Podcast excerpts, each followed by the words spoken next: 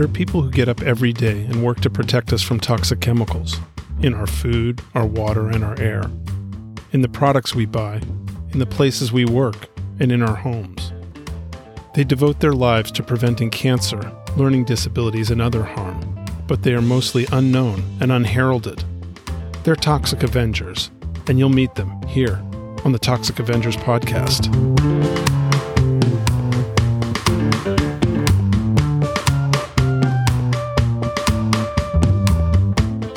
Welcome to episode 12 of the Toxic Avengers podcast.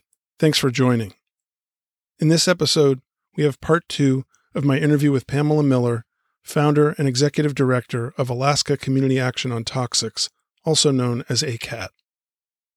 We pick up our conversation as Pam describes the work that initially brought her to the West Coast from Florida, including her work for Washington State's Department of Ecology to establish a national marine sanctuary off the coast of Washington and Oregon.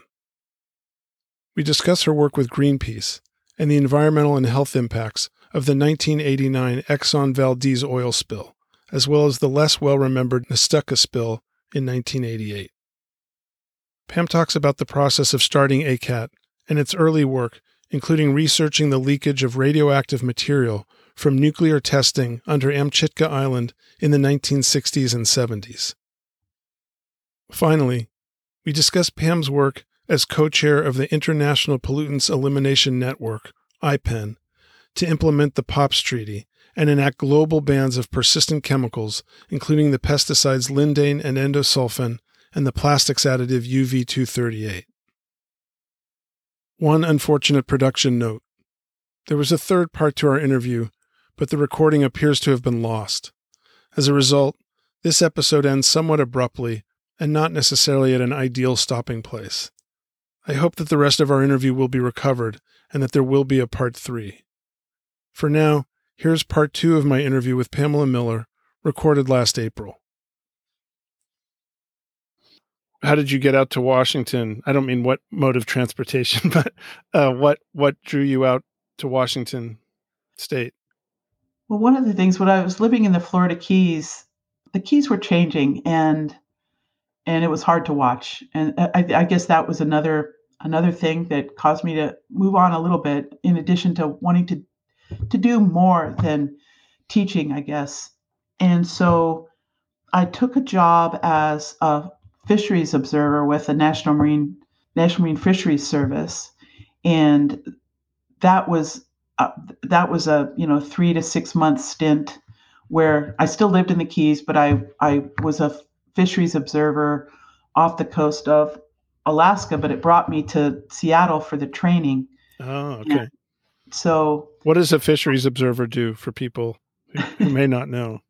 Yeah, well, you're a, a biologist on board. In, in this case, it was the foreign fisheries who were coming within the the continental zone of the U.S. to to do trawling, so big, big factory trawlers and other smaller vessels. So you you are as a fisheries observer, you're a biologist on board that monitors the catch, that verifies the the species and the amounts of of fish that they're that they're catching. But then also you're on board to to monitor marine mammals in the area, to witness any um, unfortunate incidental catch of, of marine mammals, but also to do observations of marine mammals that you might see off off the ship. So I spent um, three to six month stints in uh, on Japanese fishing boats off the coast of Alaska, and just really fell in love with Alaska. and we we plied the waters off off the Aleutian Islands, and I just it was so incredibly beautiful, and just to see the rich diversity of the marine environment and the whales and sea lions and all the all the incredible creatures of this area. Made me fall it took me a little while to to get to alaska. After that i went to washington state first and moved and worked at the washington department of ecology and then i was offered a job up here because of the work to stop offshore oil and gas development in Washington state. I had worked really closely with groups, including Greenpeace, kind of secretly because that was not something that the state really sanctioned. But um, I was offered a job up here shortly after the Exxon Valdez oil spill happened in 1989. Right. So I began working for Greenpeace in Alaska then and worked for Green, Greenpeace for about seven years as a research uh, biologist and an advocate to stop the huge um, uh, plans for oil and gas development off the coast of Alaska. Say a little bit more about the Exxon Valdez. I'm, I think there might be at least some listeners who you know weren't really around even then, and obviously, you know, to you and me, that's a major.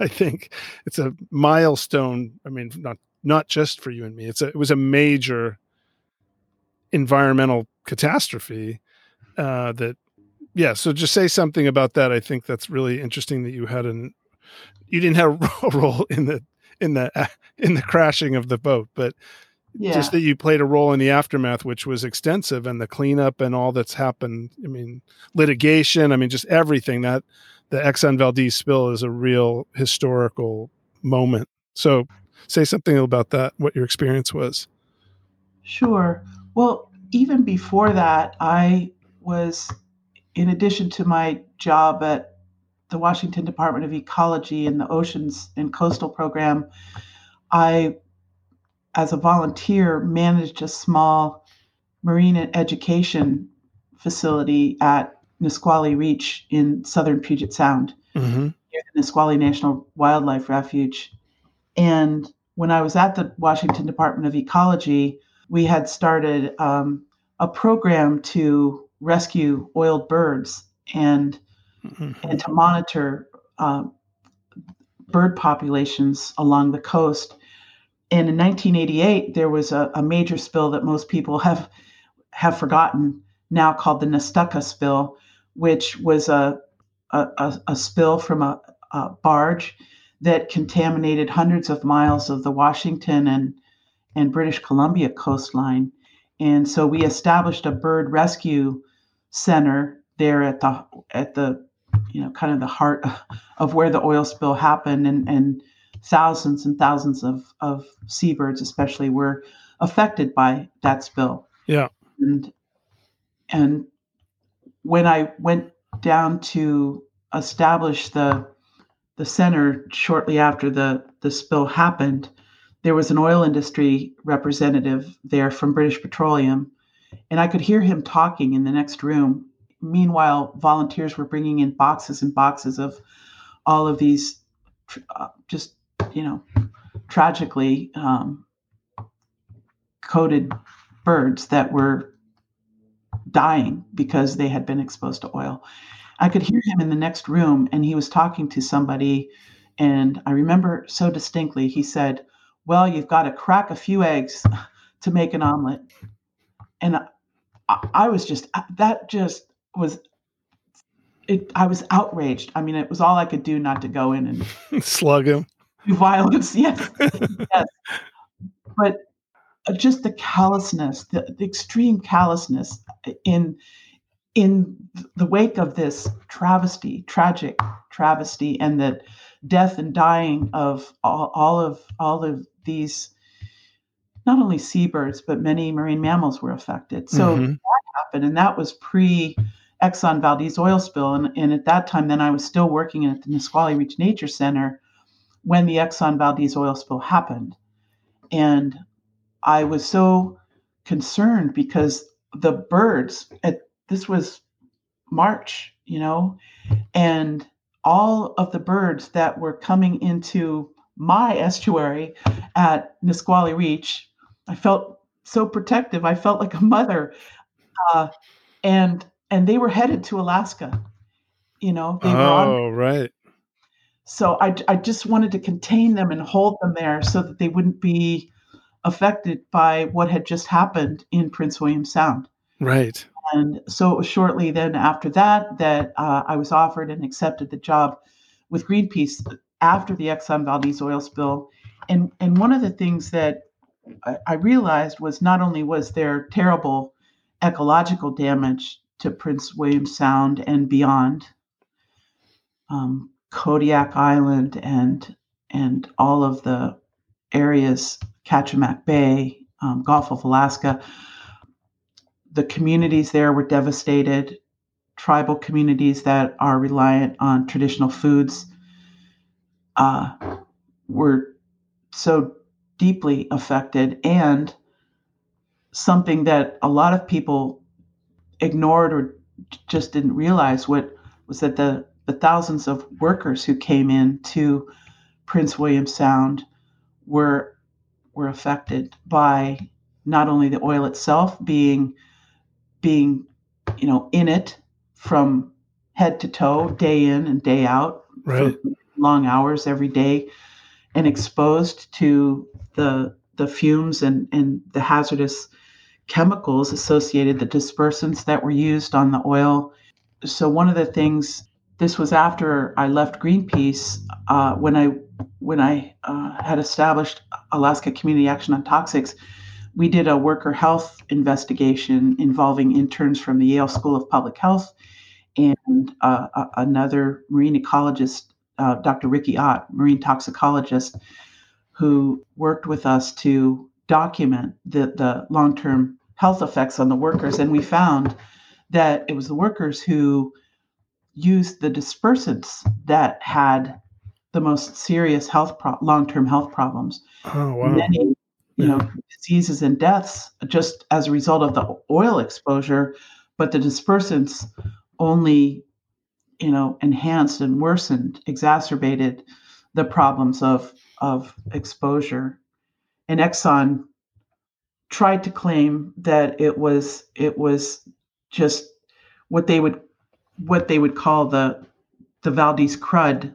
They claimed that these things were just infectious diseases that people were getting because they were working closely together and spreading infectious diseases that were causing respiratory and other other symptoms. But in fact, a lot of it was because they were exposed to benzene. They were exposed to all the toxic fumes that and and through their skin and into their lungs um, right. because of of their work and then the dispersants again just made the problem even worse so that continues to be a problem and we saw it with the bp spill and so we helped make some connections there with our findings and in in the gulf the yes. bp spill in the gulf during the Yes. obama administration yeah Mhm.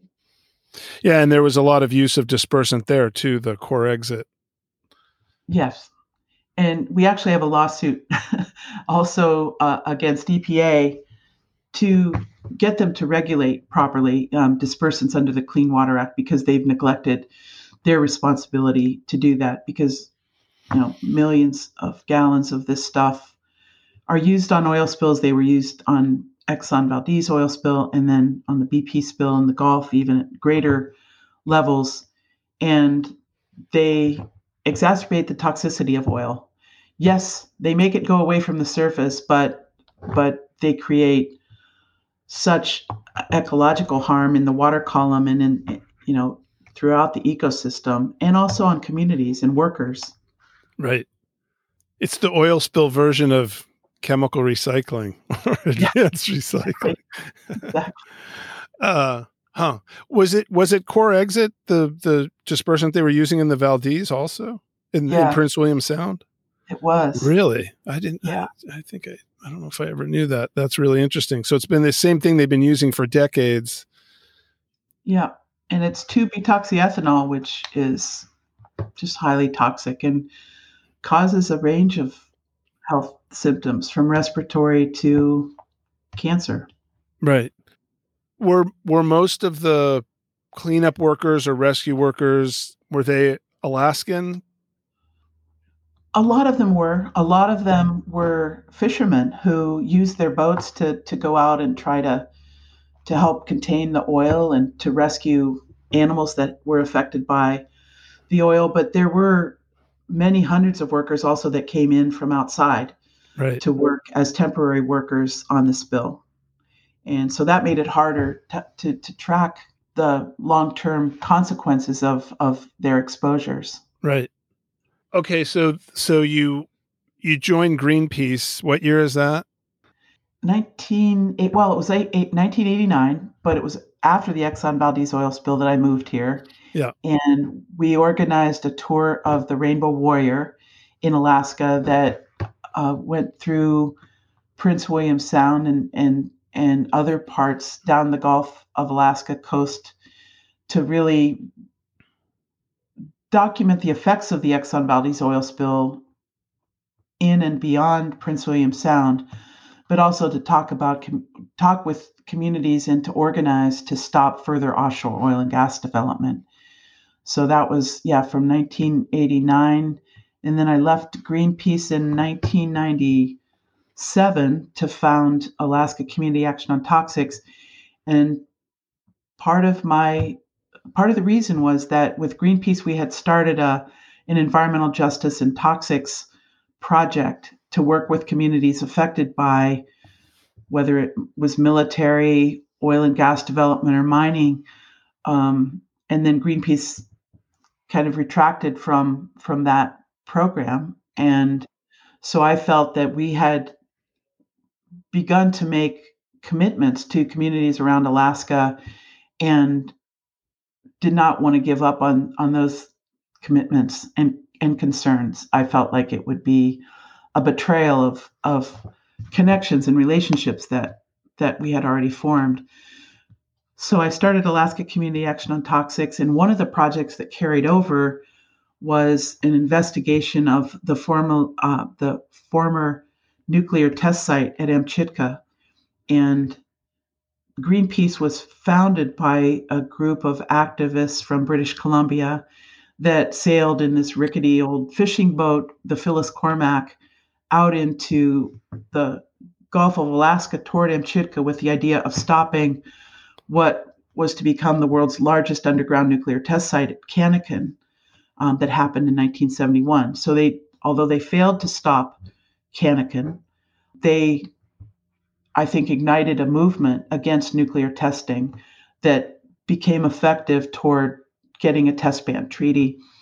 And when I when I worked for Greenpeace, I had done some research about Amchitka, and I was really concerned that this test, which was the world's largest underground nuclear test in history, um, and conducted at a mile, it was an explosion detonated a mile below the island surface in the Aleutian Islands, which is one of the most seismically active places in you know in the world, uh, fraught with cracks and fissures. So I, I began to do some research about this, and we, uh, w- when I still worked for Greenpeace, we took an expedition of scientists out there to measure and to understand if if radiation had had been released to the surface.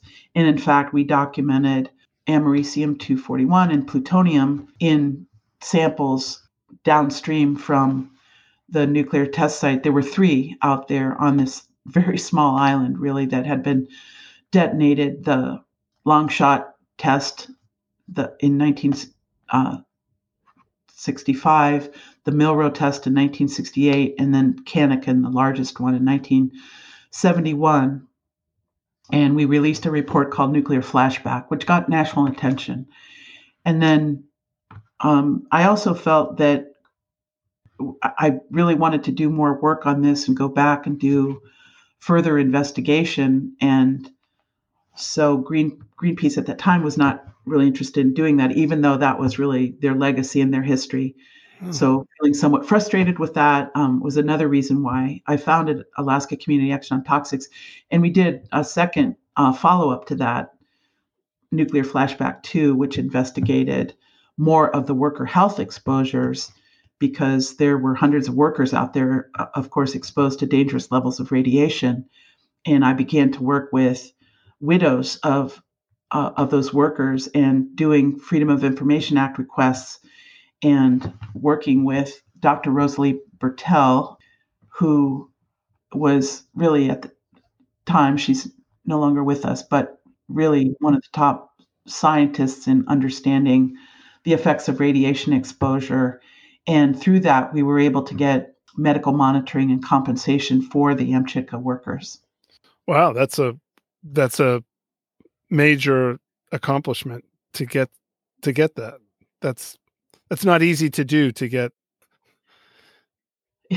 yeah, and there was a lot of opposition from the Department of Energy at the time, and that was Yeah. under Clinton administration. Mm-hmm. Although under the Clinton administration, documents that had been classified were released. Not all not all of them are even released to this day. There's still a a group of of papers that we know about um, called the Cannikin Papers that have never been um, declassified. Wow, that's interesting because it's what national security. That's what they claim. I mean, is that what they're claiming? Yeah. Yes. And uh, do are there researchers who sort of try and keep trying to get them or renew their efforts every few years, or how do how does that? No one except us. Just you all? Oh, okay. You you occasionally try, huh? Well, it might be good to try again. Who knows? I think so. Hmm. Yeah, it it there there's just quite a story there that even most Alaskans are not aware of. And the Cannikin, the proposed Cannikin test at the time, really caused a, a worldwide protest uh, in Japan. All really many parts of the world, um, activists were opposing the nuclear test at at, at Amchitka, the Cannikin test. It went to the Supreme Court, and unfortunately, the Supreme Court did not stop the test. So it went forward in December of 1971. But there was a worldwide protest, and it and it did, I think, have a lot to do with the movement toward uh, the test ban treaty. Right. Did, did you was was that on your radar in 1971? Were you aware of it, or you you've learned about that later? That's not something you've. Yeah, no, I was I, I hadn't even heard of it. I you know was freshman in high school at that time. Yeah. Uh, so no, I, I was not aware of it. But I was surprised as we did this research how little was known even among Alaskans about the history of, Yeah. of that test, of the three nuclear tests at Amchitka. And the reason they were conducted there by the then uh, uh, U.S. Atomic Energy Commission, which became the Department of Energy, Right. was because it was thought of as a re- remote location. And these were tests that they wanted to conduct that were deemed too large for the Nevada test site because of, of the uh, closeness of urban populations like Las Vegas. So they were looking to test these larger nuclear weapons at a remote location, and Amchitka was the place that they selected. Ironically, even though you know this is the place of the Aleutian, the Unangan people, and who had had occupied these lands and waters for for centuries, and so that that was really ignored. And there was there was a large um, group of Aleut people who opposed the tests that formed um, the Aleut League to try to oppose the test, and then a group of Aleut women called Mothers Against Cannikin were very active in trying to stop the test. But yet it it it did go forward, and then these two previous tests, and again in a place of some of the greatest seismic activity in the world, and and in a place where the radiation could could not be contained in any it, it was just the most stupid thing that you could possibly imagine Right. but even you know there was a lot of opposition even in congress and uh, we had a senator at that time senator mike gravel Oh, sure. Yeah. died recently but Yeah. he he was very active in protesting this and even did you know, demonstrations and and uh, tried to raise this through legal means in, on the floor of Congress and and joined with um, Representative Patsy Mink from Hawaii at the time and th- there was a lot of interest in in stopping this test and yet it because of I think the political power of the Atomic Energy Commission and the influence of people like Edward Teller, um, it went ahead. and that's the that's the the birthplace of Greenpeace. I I did not know that.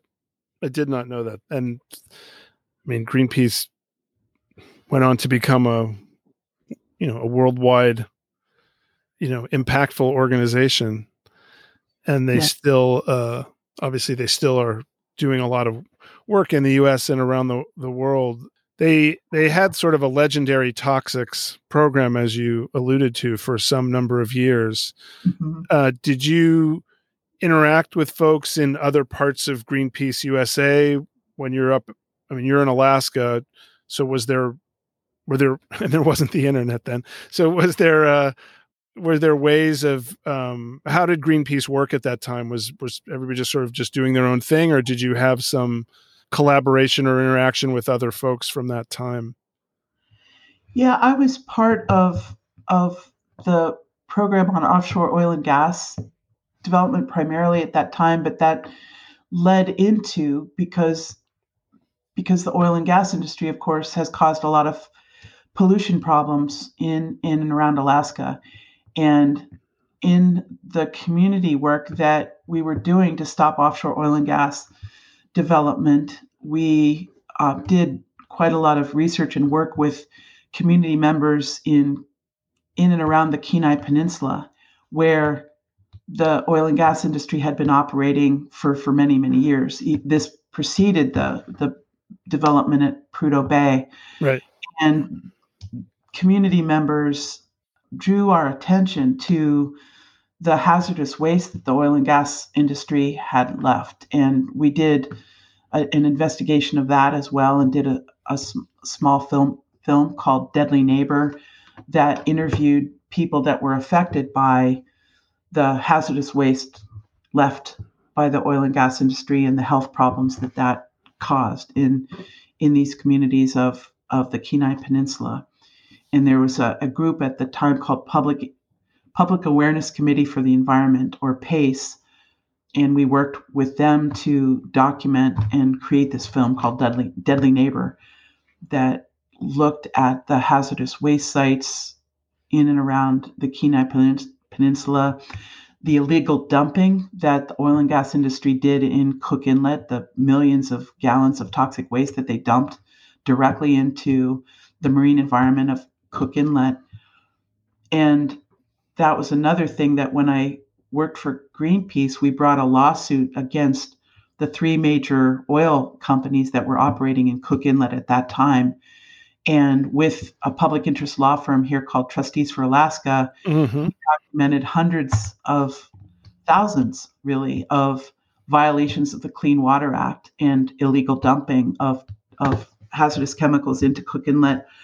And we brought a lawsuit under the Clean Water Act and we won a settlement agreement, and that helped establish uh, what is now the Cook Inlet Keeper.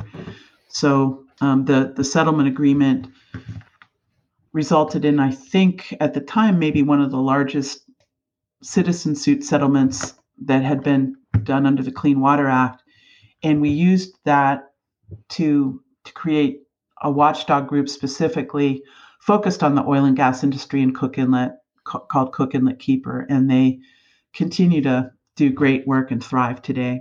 Right. So it had been your goal, I guess, to move to Alaska, or you had it in mind that you would want to live in Alaska. So were you were you excited about that part of it? I was really excited because when I was a fisheries observer, you know, serving on these fishing boats and seeing just the beautiful coastline and marine environment of Alaska. I, I did. I fell in love with it, and and um, I think I was just biding my time until Greenpeace offered me a position to to come to Alaska and and work on offshore oil, gas, and marine issues here. Okay, so then um, they are ramping down their their work in that area around 19 97 or 96, I guess.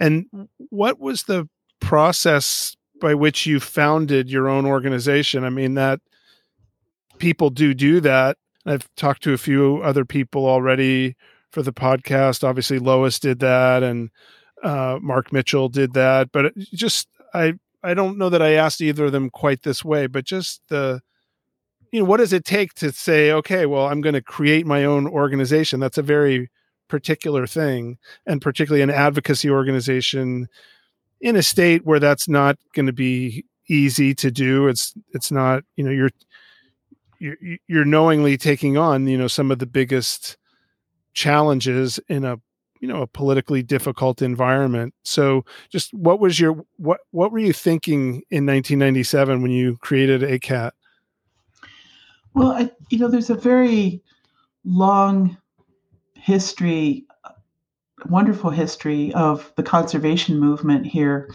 in Alaska that have worked very hard and diligently to protect the lands and waters of this place. And of course, tribes who have advocated for for the protection of their lands and waters and and yet really there was not an organization focusing on environmental health and justice issues.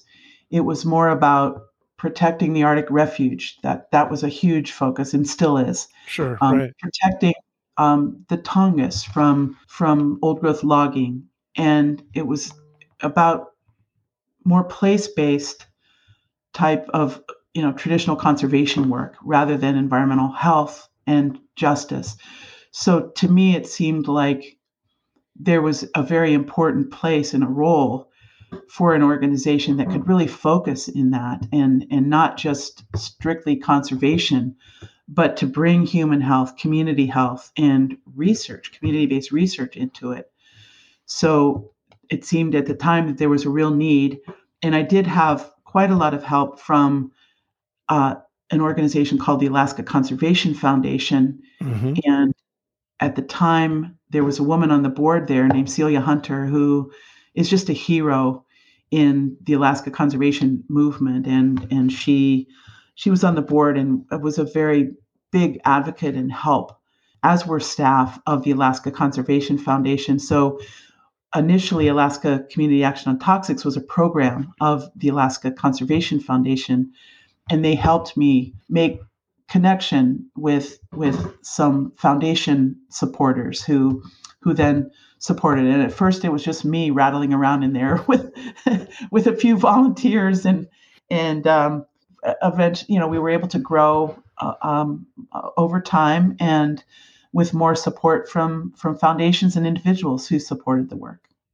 Yeah, so you had a vision and just started pursuing it, or you know, recognized a, a, a need, a, a real need.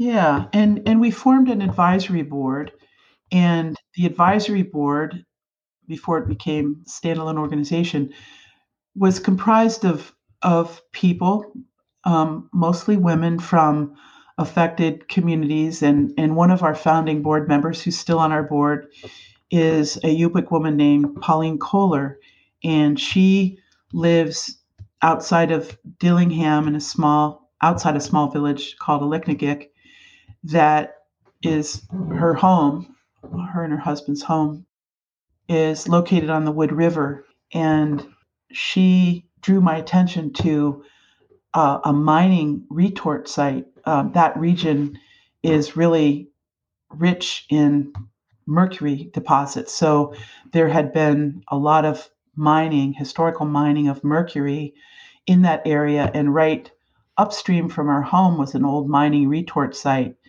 and and so one of our first projects as ACAT, really through the transition from Greenpeace to ACAT, was to investigate the extent of the mercury contamination there. So I trained her son and her husband to um, collect samples, sediment and water samples uh, um, in the vicinity, and we found just astronomically high levels of mercury, and that led to uh, a cleanup of of that old mining retort site. Hmm. When does ACAT sort of move out from being a project of the Alaska Conservation? Was it Alaska Conservation Network?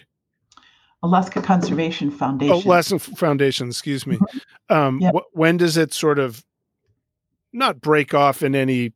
I mean, I don't know if it was hostile, but like, when does it sort of become freestanding? I guess. Yeah, I, I think it's when it, it was mutual. You know, when when we when we uh, fly the nest, fly from the nest, I guess. Uh, it, it was it was a mutual agreement when we felt like we had a sustainable base of support for the work that we became our own independent nonprofit organization. Right. Still very small, you know, with two staff and and then we've gradually we, we have nine staff now here in Anchorage and four community health researchers on Sivuqaq or St. Lawrence Island that work part time to do our community based research. Right. So, how? At what? Tell me. Tell me about how you. I mean, you've ended up working on a whole. We talked about this at the beginning. Slew of problematic chemicals, classes of chemicals, persistent chemicals. But tell me about uh, lindane and endosulfan and what you're. Tell me that story. Yeah, well, you know, we really started out to address more locally based problems, whether from military or mining or oil and gas development. And we also had a, a early on a, a, a, major project to get pesticides out of the Anchorage School District, and, and it resulted in one of the first um, policies that required a least toxic approach to pest management in schools. And that came about because mothers and students came to us and said, hey, they're using this stuff, they're not notifying us. We, we think it's dangerous. And so, of course, we, we, with them, did an investigation and found they were using many uh, harmful chemicals, including chlorpyrifos, in in the schools, inside the schools at that time, and then really harmful herbicides and other pesticides on the exterior of the schools and the playgrounds. So we we worked with the Anchorage School District and the school board with students and, and parents to, to get that policy established in, in the year 2000. And it's been quite effective now in reducing pesticide use in the schools almost 100%. Yeah. But just, you know, hearing, I think there, there was a lot of realization at the time again, because of these studies that had happened in Canada about the long range transport of chemicals into the north and into the Arctic and the effects that, that those chemicals might have on indigenous peoples. And we know that chemicals don't respect political boundaries or even wilderness boundaries. And and it seemed that even though we, especially at that time, were, very small, that it was important because of our place in the North and the Arctic to work internationally to get bans on these chemicals because it wasn't enough to, to work on state policies, although those are important and we do, and on national policies, we do. Yeah. But these chemicals are going to continue to be produced and used in Mexico, the pesticides and and produced in China and and we are a hemispheric sink for all of these chemicals. So so it was really important for us to work internationally, even though it was it was a real stretch. But at that time there was this growing movement internationally that became the International POPs Elimination Network, which is now called the International Pollutants Elimination Network or IPEN. And so we became a part of that network, which was so powerful and so inspiring to see groups from all over the world fighting for a toxics free future. And right. and so we became a part of that network that then resulted in the the um, signing of the Stockholm Convention. And then the subsequent subsequent work of uh, ensuring the proper implementation of of the Stockholm Convention because it isn't enough to just get a treaty, but to make sure that that treaty works properly and and works to to actually ban the world's most dangerous chemicals. And that's the real beauty, I think, of of the Stockholm Convention is that not only is it global and legally binding, but it is based on the precautionary principle and it has a mechanism in place for the addition of new POPs. So the initial agreement was for the dirty dozen uh, chemicals that were uh, initially agreed upon, including some of the famous ones like DDT and PCBs, dioxins and furans were included in that, several other pesticides and industrial chemicals. But then the, the treaty allows for the nomination and addition, evaluation, and inclusion of, of new chemicals. So the, the convention has now included 30 uh, chemicals and chemical classes within the provisions of the Treaty for Global Bans, including several flame retardants and um, short chain chlorinated paraffins, as well as the ones that you mentioned, lindane and endosulfan. And lindane was included under the treaty in 2009. And that was a huge fight because at that time, lindane was one of the most widely used and pe- widely used insecticides in the world. And it was used not only in agriculture, but also to treat head lice in children and applied directly to the heads of, of little children. This, you know, neurotoxic chemical, it just outrageous. And it was sanctioned by the the US Food and Drug Administration and in wide use in Canada. And and so even though the US was not and is not a party to the convention, they had a huge influence in in opposing the listing of, of lindane under the provisions of the treaty. It was actually nominated by Mexico, and um, hmm. and so we worked very closely with scientists and others from the Mexican government who were very adamant about getting a global ban on on lindane and the major isomers or forms of of lindane hexachlorocyclohexane alpha and beta, as well as the gamma isomer, which is lindane. So we worked very hard with with really key scientists and government officials in, in Mexico to put together a strong nomination document and evaluation process that the POPs Review Committee went through to uh, recommend the, the global listing. And initially, there was going to be an exemption for the listing of lindane because the US and Canada largely requested an exemption for the use of lindane as a head lice treatment. So that exemption, the, the listing went forward with that exemption, which then expired. So now lindane is is is banned for both agricultural and so-called pharmaceutical use.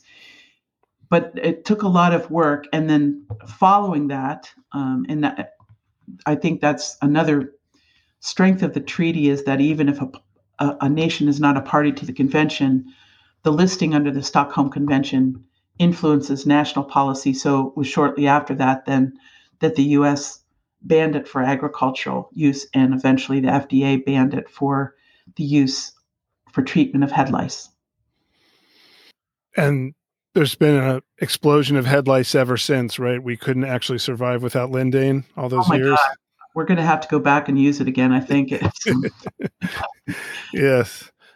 Oh my God. Uh, so many of these stories of. Okay. Sorry, were you saying how many chemicals or classes of chemicals are now on the Stockholm? Was that 30 total? I believe, I believe it's 30. Well, 30, yeah, 30 in total. Including the original Dirty Dozen. Yes. And, each, and oh, sorry, go ahead.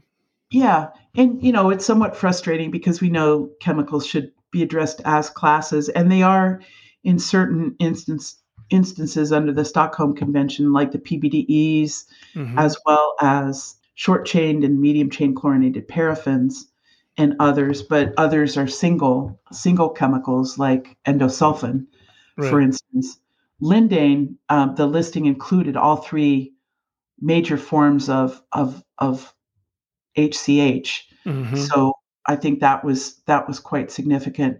And right now, um, the largest number of chemicals are under evaluation by the scientific expert committee of the Stockholm Convention. So, and and we're we're I think transitioning now into addressing chemicals that that are in current use in, in major, um, you know, major high volume production chemicals. So, for instance, medium chain chlorinated paraffins are under evaluation.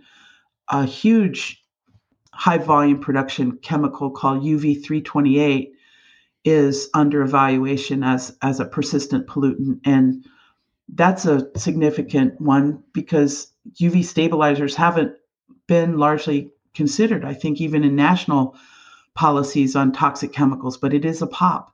And and it's also a, a real precedent for the Stockholm C- Convention because one of the major means of transport into remote regions is within microplastics. So there's been a lot of opposition from governments like the US who really do not like that precedent at all. And the chemical industry is very much opposed to that because they do not want microplastics to be considered one one of the means and mechanisms of transport and conveyance of these harmful chemicals into remote regions and also into um, fish, animal, uh, uh, other animals, wildlife, as well as as people, and also uh, a subclass of PFAS are under evaluation, nominated by Canada, called the long chain perfluorocarboxylic acids. Mm-hmm. So the yeah, there there there's some oh, and Dechlorane plus, which is another flame retardant manufactured really only in the U.S. and China, and the U.S. opposed that and and actually got a delay in the progress toward the global listing of that chemical because they have a vested interest in it being manufactured in the U.S. So one thing I can't remember if we said out loud or not. POPs stands for persistent organic pollutants. So these are long last. I mean, persistent. I think is the key thing that they're they're in the environment for a long time and as we talked about earlier a lot of them end up in the north or the south and so alaska is a particularly hard hit area where these persistent and bioaccumulative chemicals sink all different kinds and classes some of which we've been talking about flame retardants and various pesticides and and other chemicals and as you were saying so how many how many countries i don't know what's the easier number how many countries are party to the Stockholm Convention, or how many countries besides the U.S. are not parties? I believe now might be 182 or 183 countries that are party to the convention. The U.S. is not yet. They wield, you know, extraordinarily in, extraordinary influence over the deliberations of the Stockholm Convention, both at the meetings of the the expert committee, the POPs review committee, and at the conference of the parties themselves. And they have opposed the listing of several chemicals that have global consequences, but yet they've largely been overridden, I think, because the nations of the world agree. And I think I think the non-governmental organizations of of IPEN have had a big influence in being the conscience of the convention and bringing not only scientific evidence, but we have organized a, a, global indigenous caucus of Arctic indigenous peoples to make sure that the delegates to the convention realize that this, these are not abstract issues. These are issues that affect the health and the ability of these peoples and cultures to survive and the intergenerational uh, effects of these persistent organic pollutants. So um, it's it's really been an extraordinary effort of of of the now more than 600 groups of the International Pollutants Elimination Network that have been involved in the not only the negotiation but the implementation of the treaty and again to make sure that the governments really do the right thing to and and that we provide the evidence, the science, the voices that that lead to the right decisions. We're probably better off that the U.S. isn't a party, right? Because then they would have more influence. Is that is that an act? Is that a fair or true statement, or what do you think? I, I think it is. They uh, even through several administrations I was just going to say it's not partisan. I I know this is true no. that whoever's in the White House doesn't make a difference in this way. They're yeah. all they're pretty much always uh, opposing or trying to slow or prevent whatever is being considered. Is that right? Yes, and and we saw this as recently as January at the meeting of the expert committee, the POPs review committee, when the U.S. was actively trying to oppose the advancement of chemicals, including Dechlorane plus, the flame retardant, that's a replacement for Deca BDE. Mm-hmm. Uh, it's a chemical that is very similar in structure to the banned chemical known as Mirex, and it's manufactured on the Great Lakes near Niagara Falls and, and in China. And the U.S. really actively opposed it and claimed that there, there was not enough evidence about the health effects of this chemical so that it shouldn't move forward. So it, it was, in fact, delayed.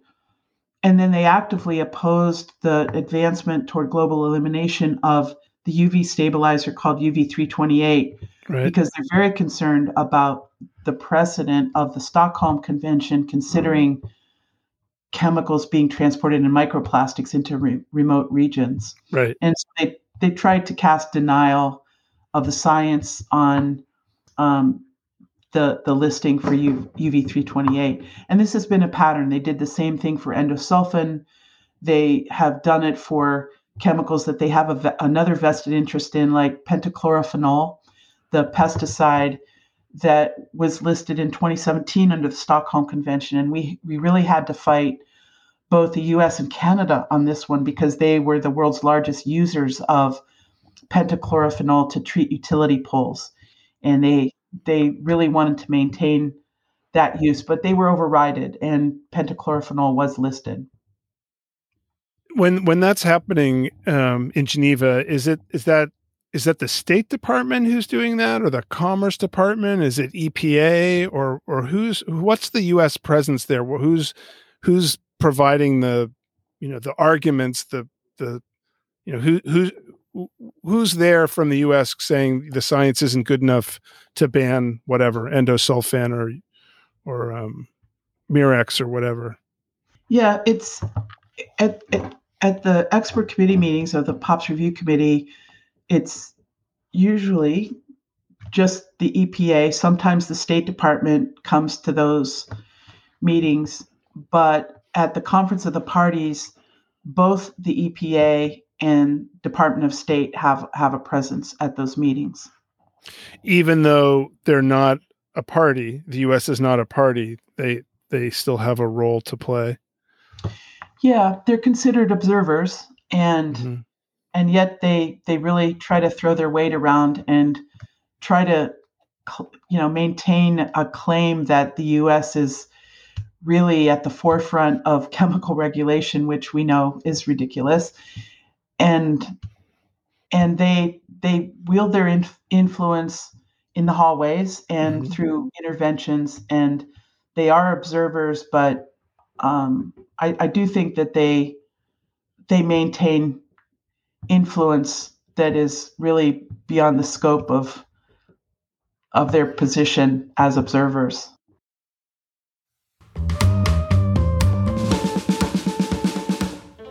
The Toxic Avengers podcast is produced by me, Daniel Rosenberg. You can visit our website at toxicavengerspodcast.com and follow us on Twitter at ToxicAvengerPod. If you like the show, please tell your friends and leave a review on iTunes, Spotify, or wherever else you're listening. Send your feedback and guest requests to toxicavengerspodcast at gmail.com. Thanks for listening, and stay tuned for the next episode of the Toxic Avengers podcast.